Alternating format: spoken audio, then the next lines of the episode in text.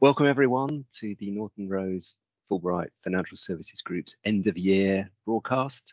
We just wanted to give you a little thing to go away with in the festive season. I'm Jonathan Herbst. I head the uh, global team and delighted to be here with uh, three of my partners. Um, I just wanted to flag a couple of key things that have happened this year uh, and look forward to next year on both the consumer duty and ESG. Going to be a very busy year with the July deadline on consumer duty and the uh, various timelines on ESG reforms, which I think everyone would be well aware of with the European regime coming in in January, aspects of it, and then the UK regime to follow.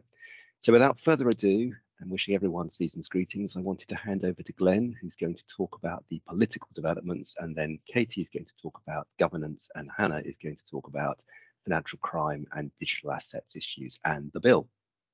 Many thanks, Jonathan.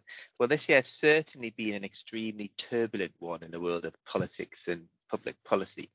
Things have calmed down a little for now, but once we get to the other side of the festive period, we'll only be a year or so away from an expected spring 2024 general election. So we can expect politics to intrude into the policy choices for the last parliamentary session in a pre election run up.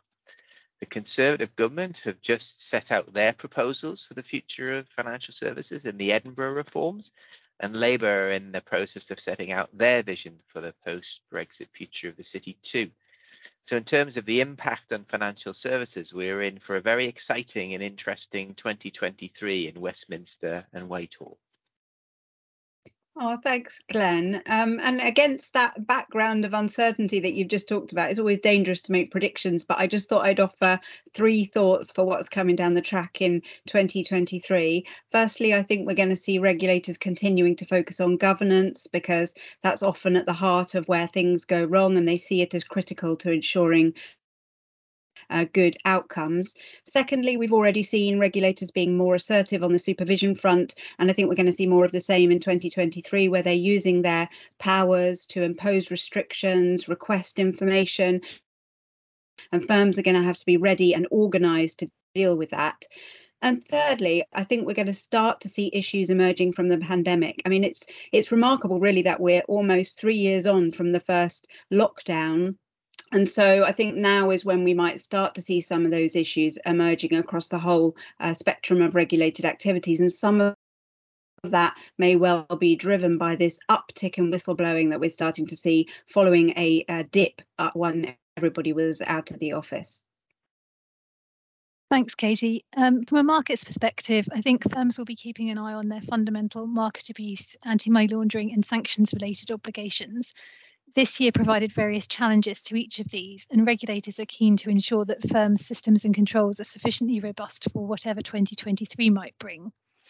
We've got plenty of changes to look forward to as the Financial Services and Markets Bill proceeds, and the regulators are able to take forward some of the proposals in the Wholesale Markets Review, many of which are designed to streamline the UK implementation of European requirements post Brexit. And we expect to see consultations on a number of these areas next year. And of course, then we have digital assets, where we hope to see some clarity on stable coins that are used for payment and financial promotions, and also to see the government's roadmap for regulating digital asset service providers more generally. So, as I say, lots to look forward to in 2023. Um, we look forward to working with you then. But uh, in the meantime, we wish everyone a very happy uh, festive season.